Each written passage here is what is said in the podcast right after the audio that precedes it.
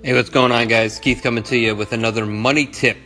This week's money tip brought to you by Arthur Brooks, who is the president of the American Enterprise Institute for Prager University. The next time you hear someone complain about capitalism, consider this. The percentage of people living at starvation level poverty has fallen 80% since 1970. Before then, more than one in four people around the world were living on a dollar a day or less. Today it's about 1 in 20. This is the greatest anti poverty achievement in world history. So, how did this remarkable transformation come to pass? Was it the fabulous success of the United Nations? The generosity of U.S. foreign aid? The brilliant policies of the International Monetary Fund and World Bank? Stimulus spending? Government redistribution? No, it was none of those things. It was capitalism. Billions of souls around the world have been able to pull themselves out of poverty thanks to five incredible innovations globalization, free trade, property rights, the rule of law, and entrepreneurship.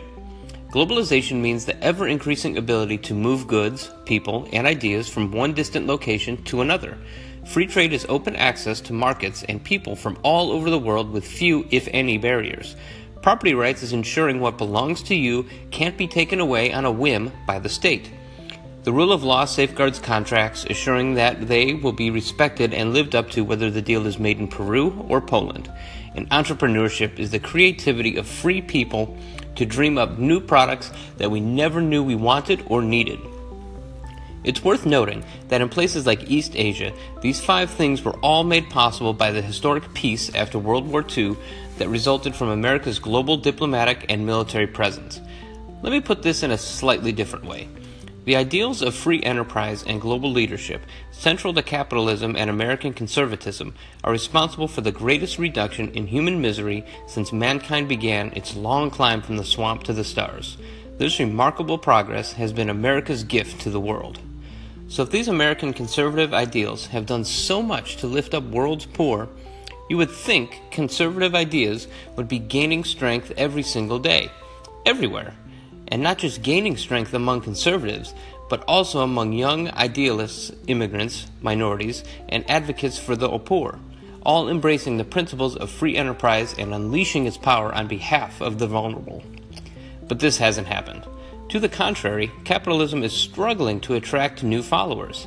Indeed, some believe it's destined to fade away, just as it has in much of Europe. According to a Harvard study, only 42% of young Americans 18 to 29 have a favorable view of capitalism.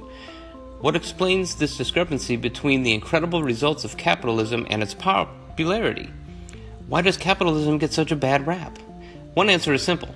The defenders of free enterprise have done a terrible job of telling people how much good the system has done around the world. Capitalism has saved a couple billion people and we have treated this miracle like a state secret. According to a 2013 survey, 84% of Americans are unaware of the progress made against poverty worldwide. Indeed, more than two thirds think global hunger has actually gotten worse. This ignorance has consequences because there is no substitute for capitalism and the five innovations that make it work.